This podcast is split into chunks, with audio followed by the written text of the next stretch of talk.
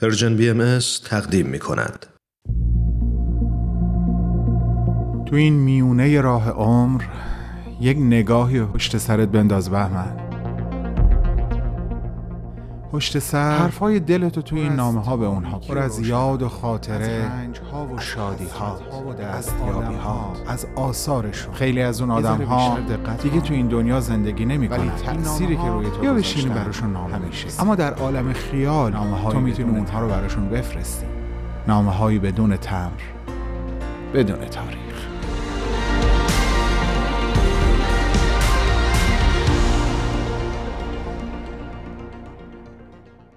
سلام چارلی. امیدوارم حال خودت برادرت سیدنی و مادر نازنینتون در عالم بالا خیلی خوب باشه. یعنی خدایی چه کردی در طول مدت عمرت برای مردم؟ چه مؤثر چه موندگاری تو؟ خوش به سعادتت. مرور زندگی تو یک بار دیگه این حقیقت رو به من اثبات کرد که خاک برای اینکه تخمی به بار بیاره ابتدا باید شخمی عمیق بخوره. و زندگی کودکی و نوجوانی تو سرشار از زخمهای عمیق شخم خوردن بود چارلی. بی اون که بدونی چه حاصلی قراره به بار بیاری. هیچ کدومتون نمی‌دونستین. نه پدرت که دائم الخمر بود نه مادرت که بالاخره مجبور شد ازش جدا بشه و سرپرستی تو و برادر بزرگترت سیدنی که ثمره ازدواج اولش بود رو خودش به تنهایی به عهده بگیره. نه سیدنی که پا به پایی تو طعم فقر رو چشید و نه خودت. صحنه های مختلفی از زندگیت همین الان مثل سکانس های مختلف از فیلم های بی که اونها رو خلق کردی داره از جلوی چشمم مرور میشه. مثلا اون صحنه تئاتر که مادرت در حین اجرا صداش می‌گیره و نمی‌تونه به ایفای نقش ادامه بده و مدیر برنامه که قبلا یک بار آواز خوندن تو رو شنیده بود بی مقدمه تو یه الف بچه رو به جای مادرت روی صحنه میفرسته و تو شروع می‌کنی به آواز خوندن که ناگهان هلهله تماشاچی ها به هوا بلند میشه و بارون سکه از سمت اونها روی سر و کول تو بر روی صحنه باریدن می‌گیره. یا اون روزی که در آستانه فقر و گرسنگی کامل سیدنی یک کیف پول پیدا می‌کنه و با خوشحالی میارتش خونه و مادر هر چی کیفو میگرده نمی‌تونه نشونی از صاحبش پیدا بکنه و با سکه های داخل کیف برای شما هرچند به طور موقت غذا و لباس تهیه می‌کنه.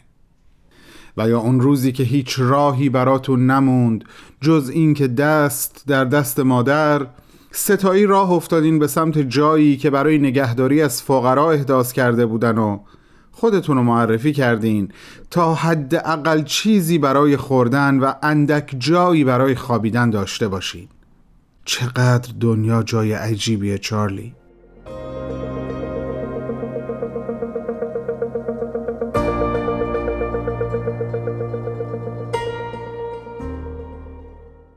نمی‌دونم اون روز بیشتر احساس تنهایی کردی یا روزی که در اوج شهرت و ثروت با میلیون ها دلار پول که از ساخت فیلم های حیرت انگیزت به دست آورده بودی در خیابون های نیویورک قدم می‌زدی در حالی که به قول خودت با وجود این همه آشنا حتی یک دوست هم نداشتی.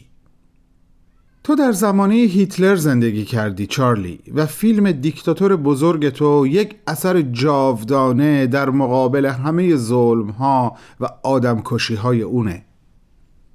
من دلم می‌خواد این نامه رو با چند جمله از سخنرانی معروف تو در این فیلم به اتمام برسونم.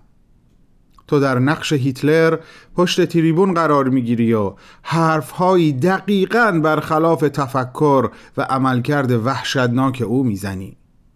از همه شنونده هامون دعوت می‌کنم اگه تا حالا این فیلم رو ندیدن حتما به سراغش برن که در این روز و روزگار و نفسا عجیب به حال دلمون خوبه.